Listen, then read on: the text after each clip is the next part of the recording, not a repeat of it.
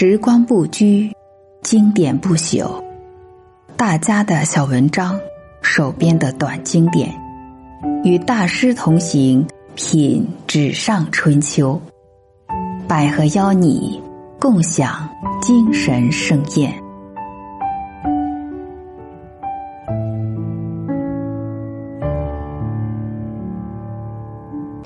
今晚为你带来的是我国当代著名作家。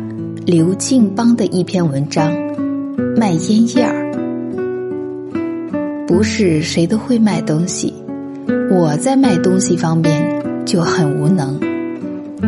记得上初中一年级的时候，我到集上卖过一次烟叶儿，那是一次失败的经历，至今想起来仍让我感到惭愧。新学期开始了，我还没有交学费。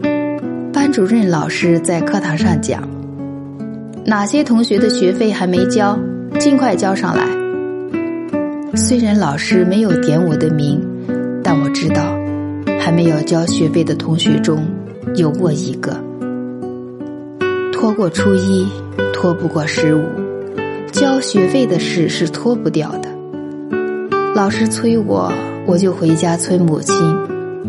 母亲决定让我自己到集市上去卖烟叶儿，用卖烟叶儿换来的钱去交学费。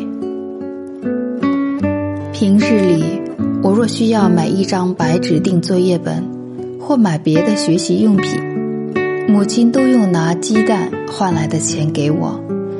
当时一个鸡蛋才卖三分钱，母亲又不能保证每天都能下一个蛋。交学费所需的钱比较多，要是等到把鸡蛋攒得足够多，再去卖钱交学费，母鸡的功德是圆满了，我的学也别上了。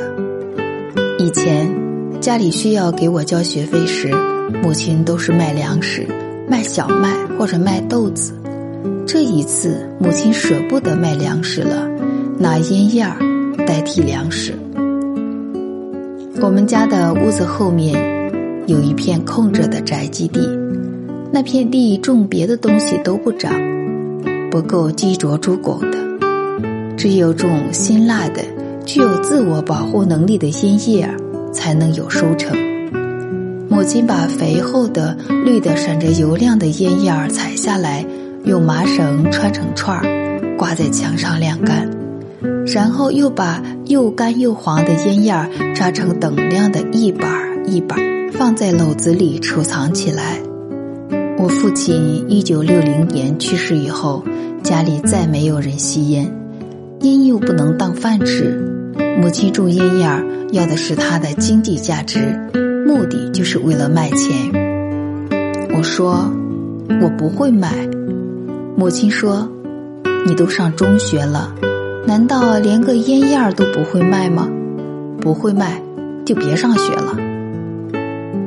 那天是个星期天，母亲和大姐、二姐天天在生产队里出工挣工分儿，他们根本没有星期天的概念。